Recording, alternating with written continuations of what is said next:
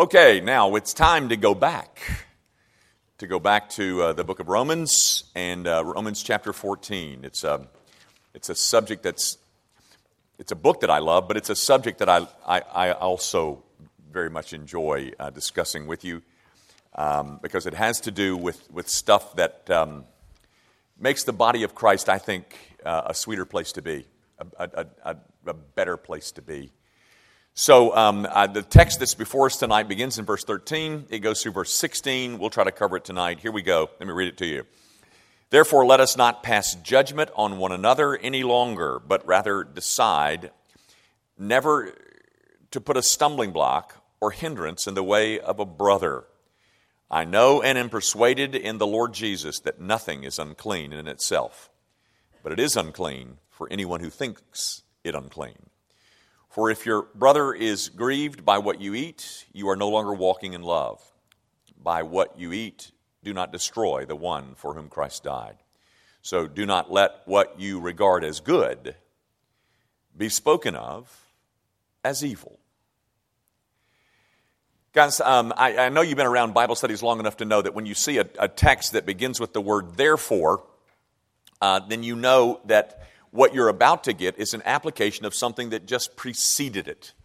Um, it, it, the word therefore is a word of application. And so, what the Apostle Paul is doing is that he's about to issue another plea, but the plea is based on the very uh, on the verses that just preceded and the argument that he has established. In that argument of verses 12 through 15, excuse me, um, 10 through 12, excuse me, um, in that argument, he has reminded us of a very serious judgment uh, that awaits all of us, this future judgment. And, and uh, that's his argument in 10 through 12. Having said that, he then says, therefore, and then he returns to the theme of the chapter. And uh, what you get in verse 13 is a restatement of the principle that Paul has been explaining from the very outset of this chapter.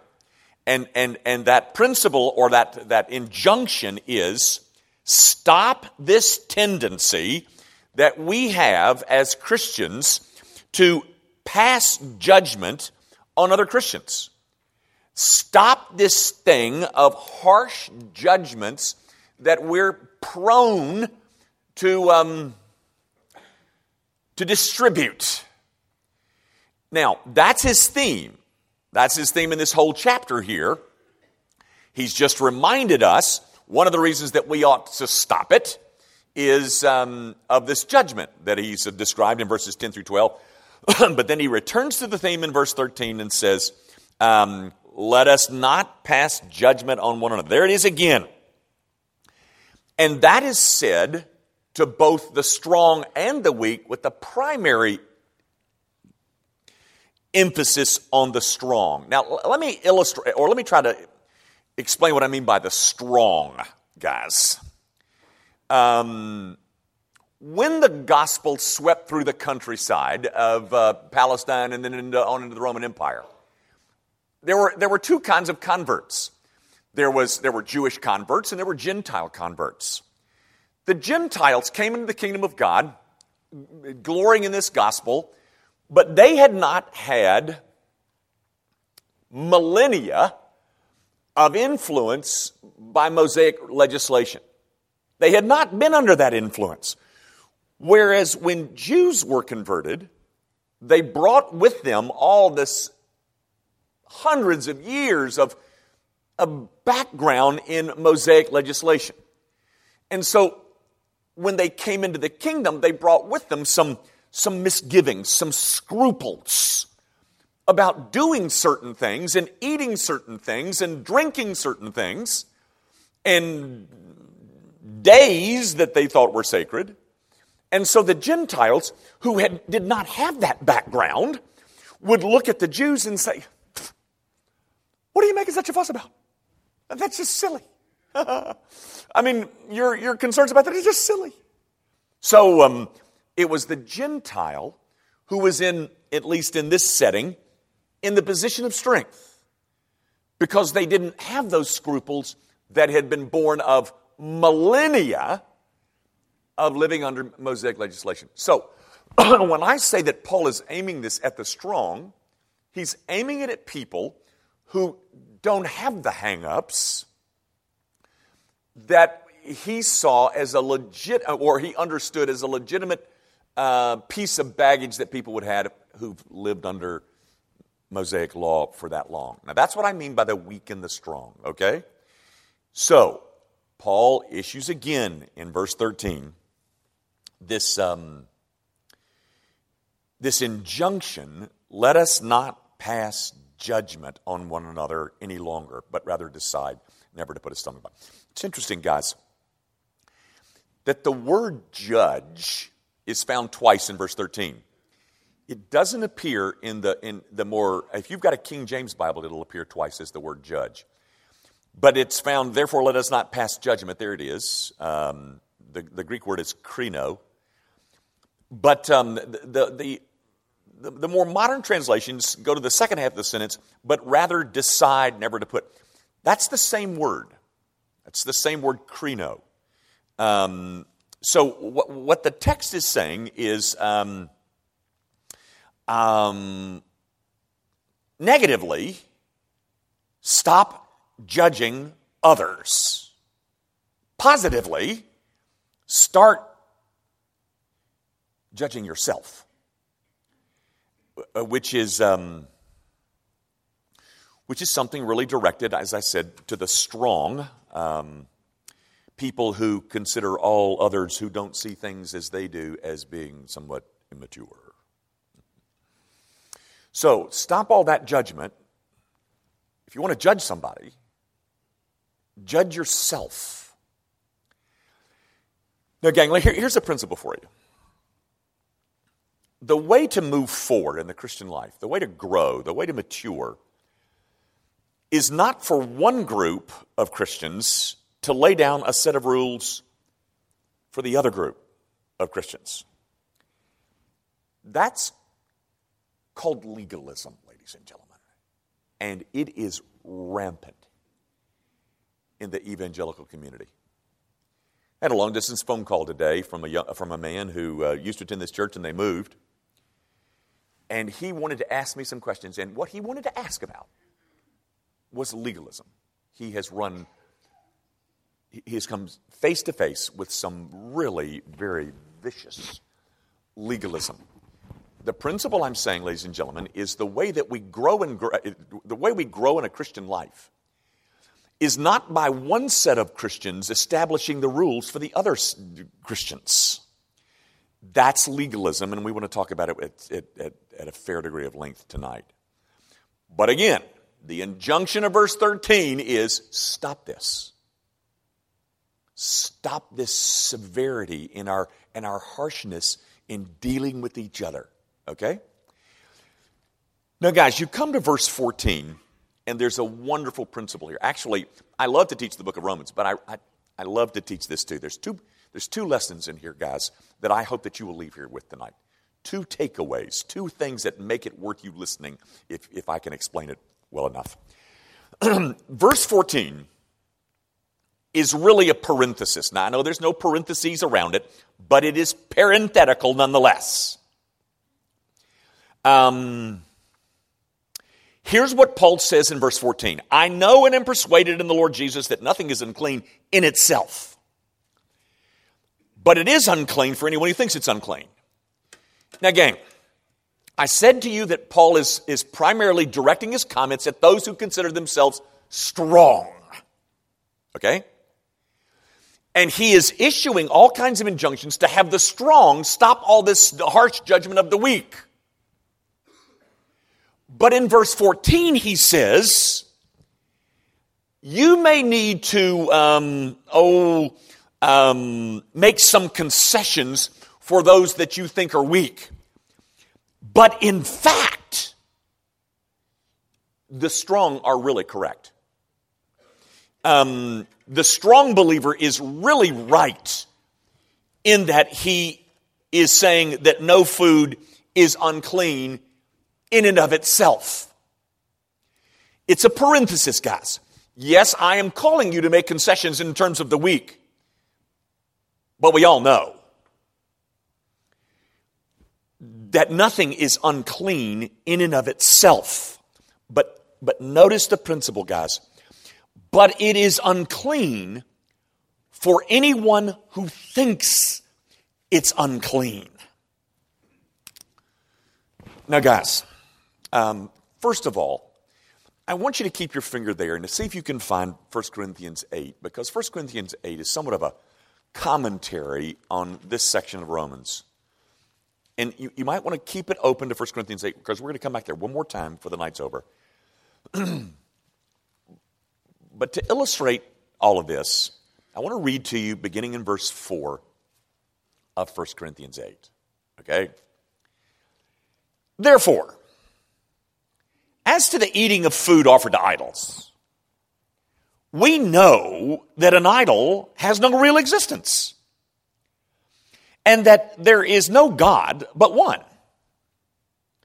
For although there may be so called gods in heaven or on earth, as indeed there are many gods and many lords, yet for us, there's one God, the Father, from whom all things and for whom we exist, and one Lord Jesus Christ, through whom all things and through whom we exist. However, not all possess this knowledge. Now, gang, do you understand that? That's, that's really great stuff. He says, um, now there's some people out there, they have a little hang up about eating food uh, dedicated to idols. But you know, there ain't no other gods but the one that we serve. It, it, those idol business, that's just nonsense. But, he says, not everybody has this knowledge. But some, through former association with idols, eat food as really offered to an idol and their conscience being weak is defiled. Food will not commend us to God. We are no worse off if we do not eat, and no better off if we do. Gang, verse 14 says, Now listen, guys, I know that y'all um, are going to have to make some concessions for the weak, but you're really right about this food thing.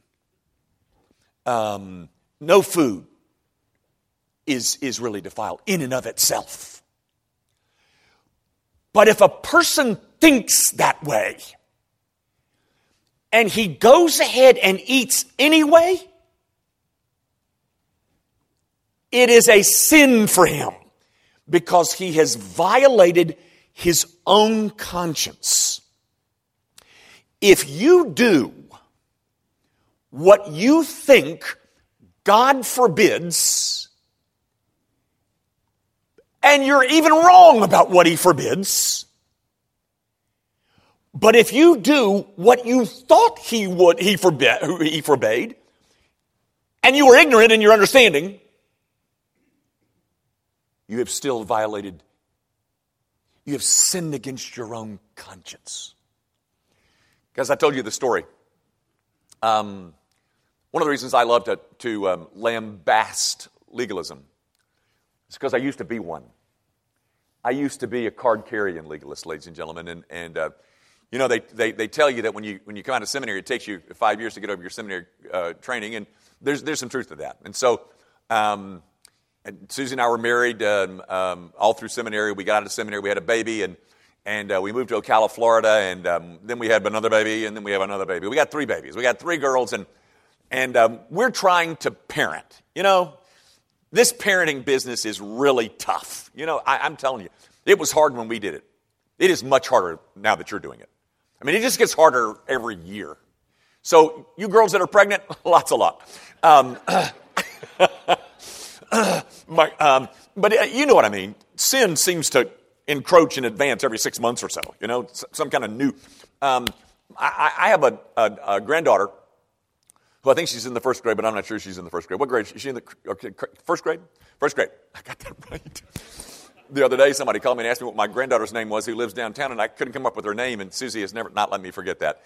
Um, but anyway, uh, I got a granddaughter who in, in Washington D.C., and she goes to a school, and and um, and the teacher comes out and Uh, one, no, actually, there are three different sections of first grade, and it wasn't in her section. It was, but it was in her school. Uh, and, and the teacher comes out to her class and says, All of you who feel like little boys, I want you to line up over here. And all of you who feel like little girls, I want you to line up over here. I'm telling you, ladies and gentlemen, uh, parenting we didn't face that back when, when, when I was raising my girls. Uh, but anyway, we're trying to be parents. You know, and I love to talk about marriage. I love to talk about marriage because uh, I think I know something about marriage. Parenting, I know nothing. Nothing. I, you know, we, we did it wrong. I mean, we just, we, we did it bad. Uh, and Susie's pretty good, but I, but anyway, one of the things that we that we held on to, you know, we were this this these these zealots who came out of seminary and we were going to. I remember coming to this church and thinking, that pastoring a church was just leading a big old Bible study. Oh my gosh.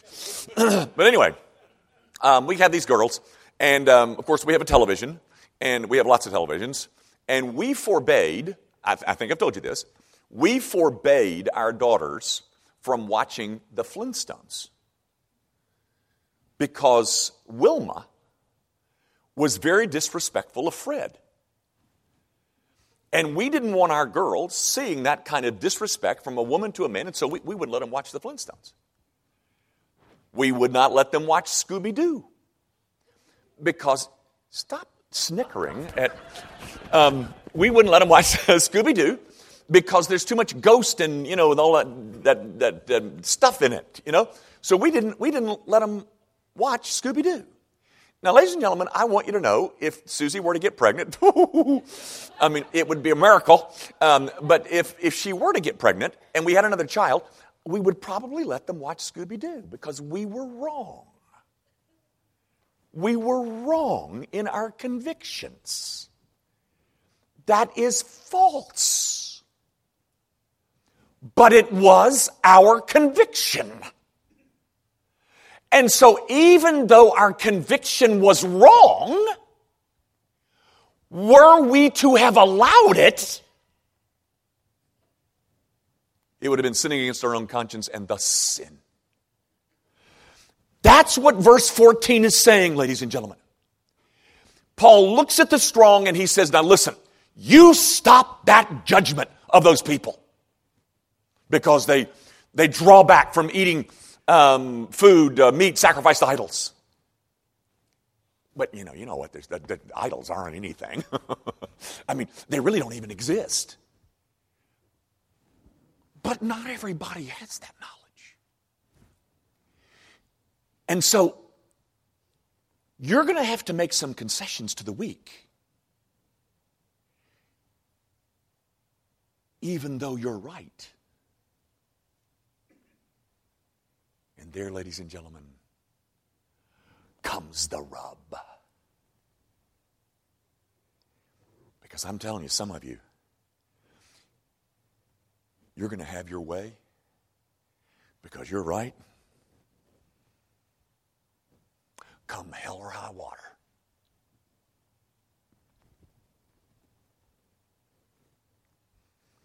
And those are the two principles that are contained in this text, ladies and gentlemen, or we'll get to it some more. But, but the first one is this even though my conscience be trained wrongly, even though I be living in ignorance, uh, my kids are never going to watch Scooby Doo. Even though I am trained and convicted of wrong and wrongfully, and I go ahead and, and do those things that I think God forbids, even though He doesn't, I've sinned because I've sinned against my own conscience. A conscience that is wrongly trained, a conscience that is wrongly informed, but it's still my conscience. You know, guys, oh, we, we, um, we go through these things in the Christian church um, every now and then about something comes out and there's this huge flap over um, over whether or not my kids should watch this or whether my, my, I let my kids go to this movie, et cetera, et cetera. You know, the latest one was the, um, Oh, the movies. Harry Potter. Harry Potter. I, I, you know, it was all over the blogs and, you know, you shouldn't go to see Harry Potter. Oh, go see Harry Potter. Um, I, you know, I don't know what was right, but ladies and gentlemen, I can tell you if your conscience was such that you thought Harry Potter was a violation of righteousness and you let your kid go, you sinned. Because even though your conscience may have been wrong, you're not supposed to violate your own conscience. Now, um,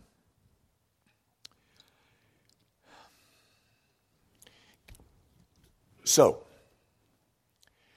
do the strong Remember what we talked about the strong, the Gentiles that came in and they didn't have all this background, all these scruples and background and misgivings. They didn't have any of that. Oh, you silly nincompoops! You let let your kids watch the Flintstones. You know, they didn't have all. They were looking at you know somebody like this. That's foolishness. Okay. So, do the strong have freedom to do as they wish?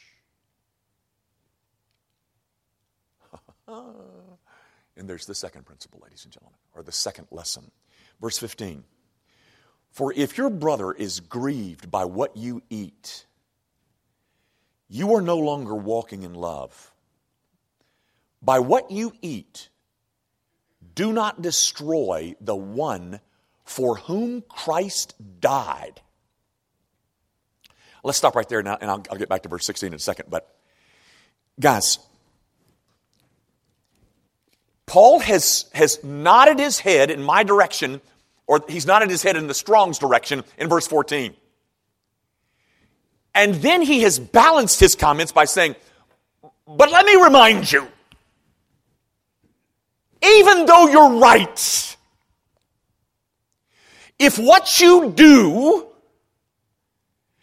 um, brings about some kind of um, difficulty in my so called weaker brother, you're no longer walking in love. By what you eat, his appeal is do not destroy the one for whom Christ died. Guys, here, here's what I mean. I see both ends of the spectrum. I, I, you know, I've been I've been down on the on the weekend where I was, you know, no Scooby Doo, and then God kind of kicked all that stuff out of us um, several years back. But then on the other end of the spectrum, there are these Christians who think, listen, I'm right about that. And I don't give a flip whether you get hurt about it, with it or not. I'm going to use an illustration because in the South, you know, that this is the one that kind of pops in everybody's mind. It's, it's, it's sad that it pops into our minds because um, the European Christian church absolutely laughs at us, laughs at us that we're this backward. The consumption of alcohol. I mean, um, you know, I know of a church where on Communion Sunday, they tell everybody who wants to drink grape juice to sit on this side of the church. And everybody who wants to have wine, they have to sit on this side of the church. So they have two different sets of communion ware. They got the real, and you know, you could really get yourself in a, a drunken stupor over that thing, couldn't you? That's the kind of foolishness that goes on amongst us. But here's my point, ladies and gentlemen. I will absolutely fight for you over the exercise of your Christian liberty. But is it really that important? That people can get abused and stumble just because you're going to have what is coming to you? Is it not worth it to set it aside? Is it not? Is it that important that you're going to have you're going to eat it anyway or I'm going to drink it anyway? Because I don't care, because those weak people, they're wrong. You're right. There's nothing, there's nothing unclean in and of itself. But, ladies and gentlemen, if I go ahead with all of my freedoms, and, and, and then look at what verse 16, this, I, I love this statement. So do not let what you regard as good be spoken of as evil. So you took your freedom, a good, and in the way that you exercised it, you created an evil. oh, me, guys. Let me, let me comment on one quick thing and then we'll wrap it up. Guys, here's where the, here's where the difficulty comes. You got these two extremes. You've got the, um, you know, the one saying, I'm going to have my rights, and then you've got the one that's got a conscience that's mistrained. But, but a, a big problem comes because I shouldn't do this to you, Sarah. I shouldn't do it. I shouldn't do it, but I'm going to. Um, the big problem comes because of what's known as weaker brother tyranny. Can I borrow you? Come here, Sarah. I, I, I, said this because I, I think you're so clearly proper. proper. This is a good thing. You know, guys, you've heard of the, the problem of if you wear things that cause me to stumble, it becomes sin for me, but for you too. So let's take the question of modesty. How many of you here tonight think that Sarah Hysong is dressed modestly? Mm-hmm. But is there, are there any perverts out there who.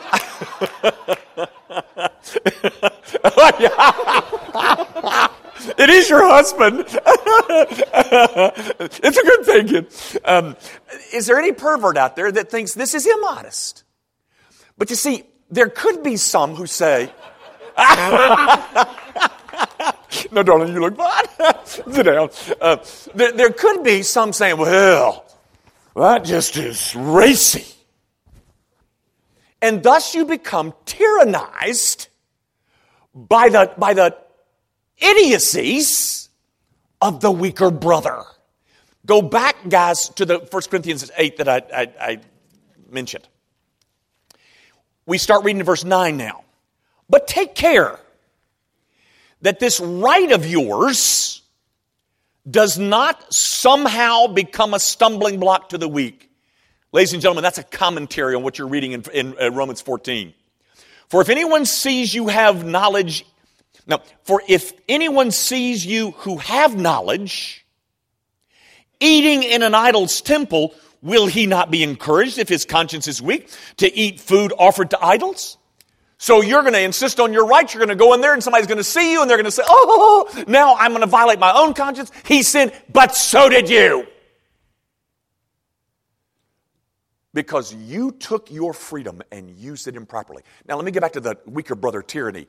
There is a, there is a sense in which sometimes the weaker brother has to be told, it's time to grow up. And you see that kind of thing taking place in Acts 15 because the, the, the, most, the, um, the Jewish converts in the church wanted to insist on circumcision. And they had this big conflab, and finally uh, uh, they, got, they said, uh you guys are wrong, stop that. And there comes a point where the weaker brother has to be told, it's not my, not my problem, buddy. That is modesty. Uh, the problem's yours, not mine. But that's tricky. it is really tricky. But there is a weaker brother principle that we should respect, the one that you saw, you saw that I just read out of 1 Corinthians 8. But it cannot be allowed to tyrannize and to distract and subtract from the freedom that we enjoy in Christ Jesus. There are legitimate things that should concern us, ladies and gentlemen, legitimate things. You know, I always hesitate to do this because I never, I never know what kind of people are in here and what kind of. Um, but I, I just want you to know I have absolutely no problems with the consumption of a glass of wine with supper. None. But I would never dream of having a glass of wine in this city. Never dream of it. I'll tell you this. I, I, mean, I've learned it the hard way. Just never dream. It's not that important to me.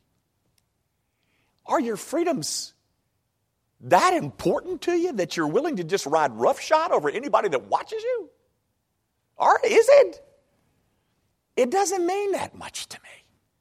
So I just assume limit my freedoms so that the wrongly trained conscience that may see me and would then be tempted to violate his conscience would never have to face that. It's just a small, little limitation of my freedoms. And I'm telling you, I worry about some of you who are not willing limit your freedoms. What, what, what's going on there? What do you think? Huh? I don't know. Guys, let me do this real quick. I only have four minutes, but um, I'd, I'd love to pursue that further. Why is it, according to this text, that the strong should limit or forego privileges? Number one, because love is violated. That's what it says in verse 15. Why should I limit my freedoms? Because if I don't, I violate love for other brothers. Just because I'm right doesn't mean it's okay. Meat sacrifice, it doesn't really mean a thing. That's what he says in verse. I told you it was parenthetical. He's saying, yeah, yeah, yeah, you're right about that, but if you insist on it, you're not walking in love. Now, so what's important to you? Hmm? That you, that you have that glass of wine? Huh? Is that, is that gonna, is that? Now, guys, by the way, the, the, the things that vector in on your life are different than the ones that vector in on mine. Understand that. Um, what you do is different, fortunately or unfortunately. I, I, I'll say this Susie and I have never considered it a great loss or a great sacrifice on our parts. Why should the strong forego privileges? Because love is violated. Number two, others are damaged. If Jesus Christ so loved him as to die for him, how utterly unthinkable not to submit to a very small piece of self sacrifice. Why should the strong forego some of their freedoms and privileges? Because love is violated, because others are damaged, and because our freedom has become an evil. That's what is said in verse 16. So do not let what, what, what you regard as good become an evil. Don't let the, the glorious freedoms that are ours in Christ become an evil. And those are three reasons, ladies and gentlemen, why all of us who think we're strong should very seriously consider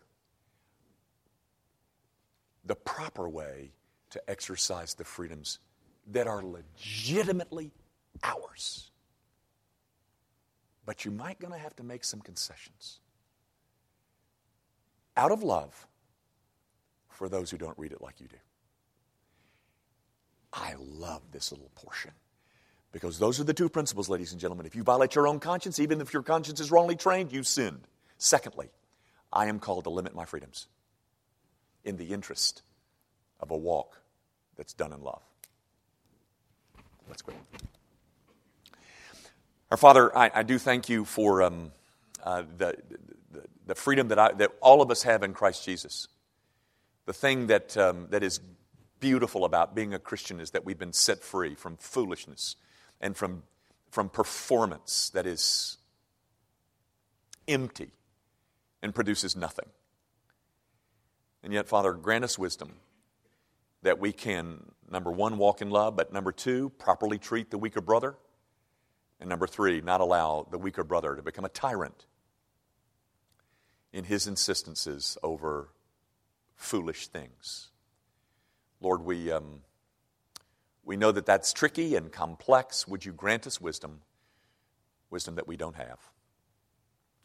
And we pray, of course, in Jesus' name. Amen.